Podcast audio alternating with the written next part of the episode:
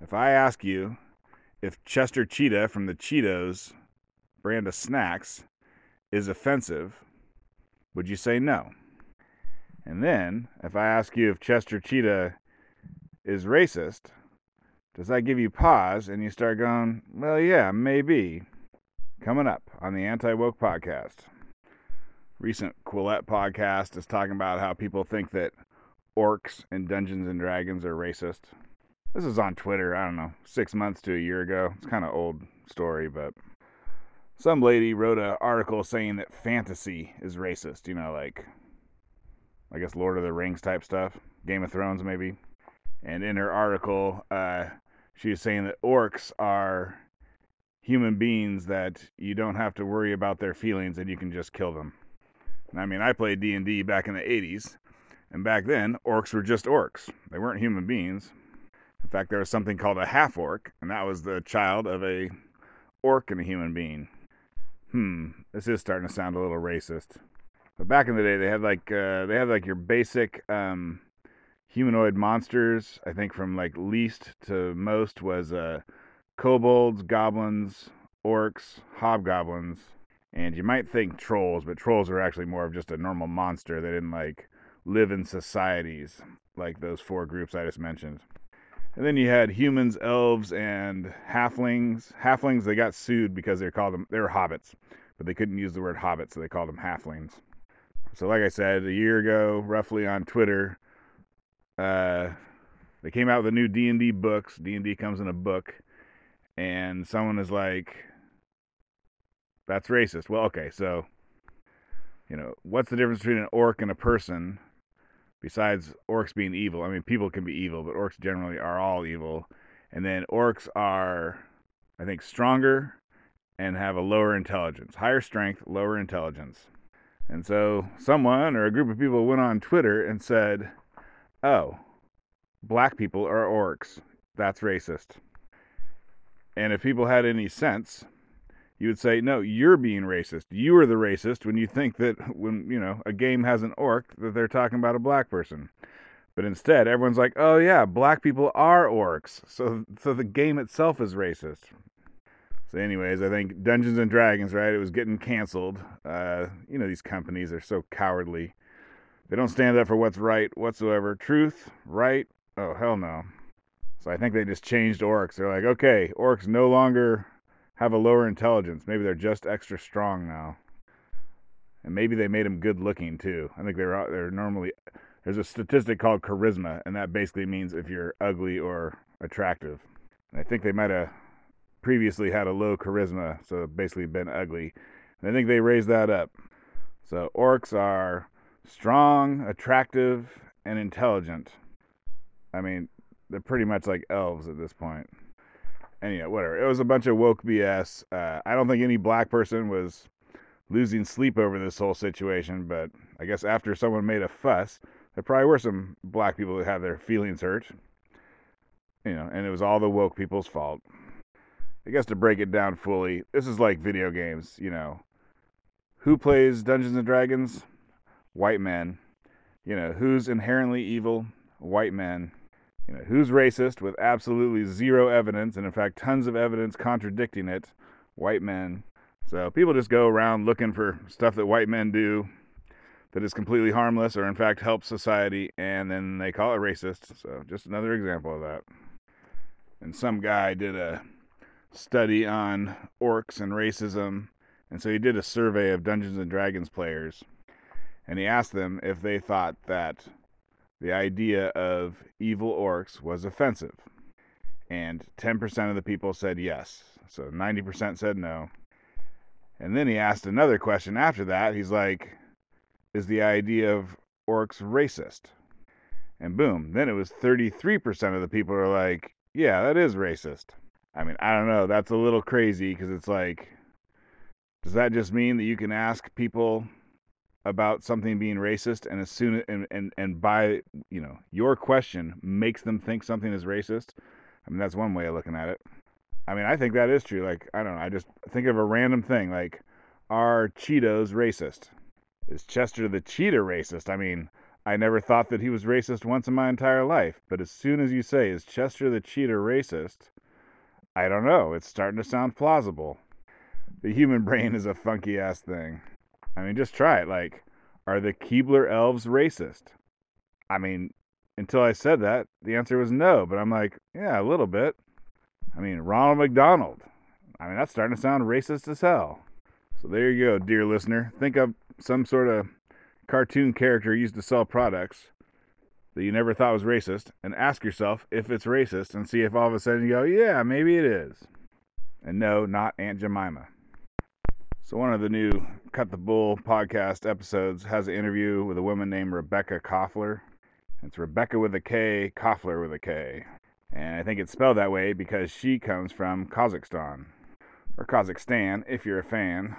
So she's middle aged now, has kids, uh, worked with like the CIA related to, you know, America versus Russia stuff. So she was in Kazakhstan, um, Kazakhstan was part of the USSR, the good old days.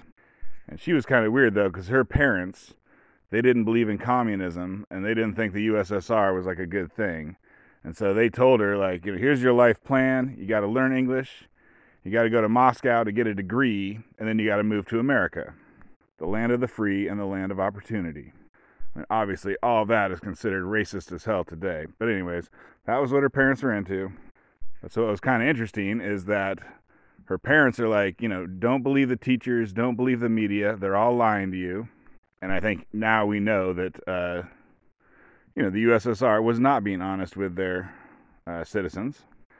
But in any case, when she was a kid, she told on her parents. She told the teachers on her parents and you know, I, you know, whatever. I don't. Th- the parents didn't get murdered or something over it, but anyways, someone gave the parents a talking to. But you know, anti woke podcast here. Uh, what's interesting is that she's going through the same thing with her kids. Her kids are in somewhere in the K through 12 area, and she's like, you know, when they tell you that America's racist, don't believe them.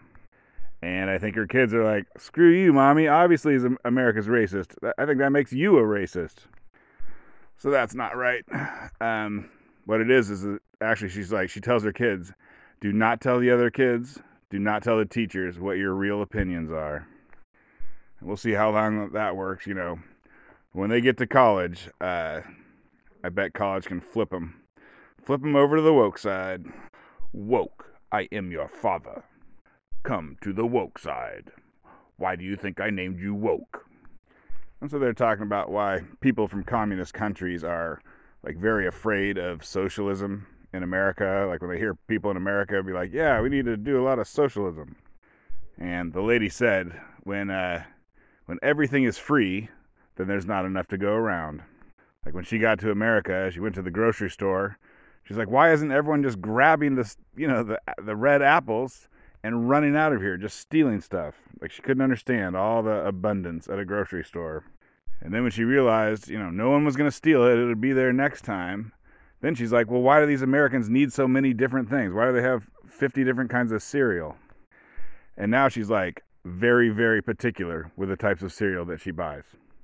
And then Will's talking about a video or something where a bunch of feminists talked about, you know, what they would do when uh, socialism comes to America and how wonderful it would be. And one young woman was like, instead of selling shoes, I'm going to paint all day. And another was like, instead of working at Starbucks, I'm going to make soap. And then a third young feminist was like, I'm going to work on my farm and watch the animals walk around. And some uh, guy from a communist country, he got into the comments, is like, Bitch, what do you mean, your farm? And she's talking about uh, what kind of stuff you couldn't get when you lived in a communist country.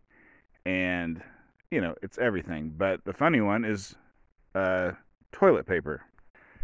And that's kind of funny because about two years ago, I was trying to buy toilet paper and I couldn't get none. And I almost ran out.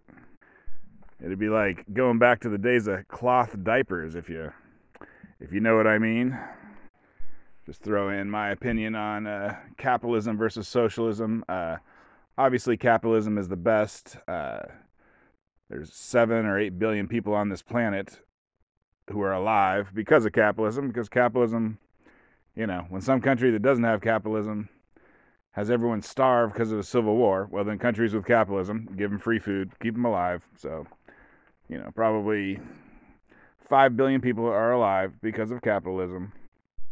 I mean, that's is that even a good thing or not? I don't know. Anyways, I guess we'll call that a positive. Now, I don't hear too many people saying communism is good, but socialism, right? Socialism is where you give out free stuff. Now, I think that could be good. I mean, my position is everyone should work hard, everyone should do capitalism, and then the government should tax everyone, and then they should give all the money to me, me personally. And as soon as I have what I consider to be enough money, then we can talk about whatever we want to do next. But that's the first step. You got to go, you know, you can't get to Z without going from A to B. So that's A. So that was economics related. Now I'm listening to uh, the Capitalisn't podcast, and they got a guy explaining explaining what the Federal Reserve can do to combat inflation. So inflation is caused by supply and demand. So too little supply, not enough stuff that you can buy, that makes prices go up. Or too much demand, too many people trying to buy stuff, that makes prices go up. But so the Federal Reserve cannot control both of those things. Like, you know, is this really the supply chain? I don't know. Like, they can't say, okay, supply chain, supply more stuff and make prices go down. They can't do that. They control interest rates. You know, how much how much does it cost to borrow money? And so the only thing they can do is try and reduce demand. And I guess a good example of this is the construction industry, you know, building houses. They are very sensitive to how much it costs to borrow money. And so if you raise interest rates, construction companies will stop building houses. And then, you know, you know the, the, the demand for wood and sheetrock and copper wiring and steel girders for big buildings, etc. The demand goes down, and so hopefully that makes inflation reduce. But obviously, that's not a perfect system because you stop construction, well, sure, you stop buying, you know, you stop construction companies from buying stuff, but they also have to lay off their workers, so you you lose jobs on. I think in a lot of cases, it's uh, you get something that you want and you get something that you don't want every time. So lower prices, great. People lose their jobs, oh no. Twitter handle at anti woke podcast, and thanks for listening.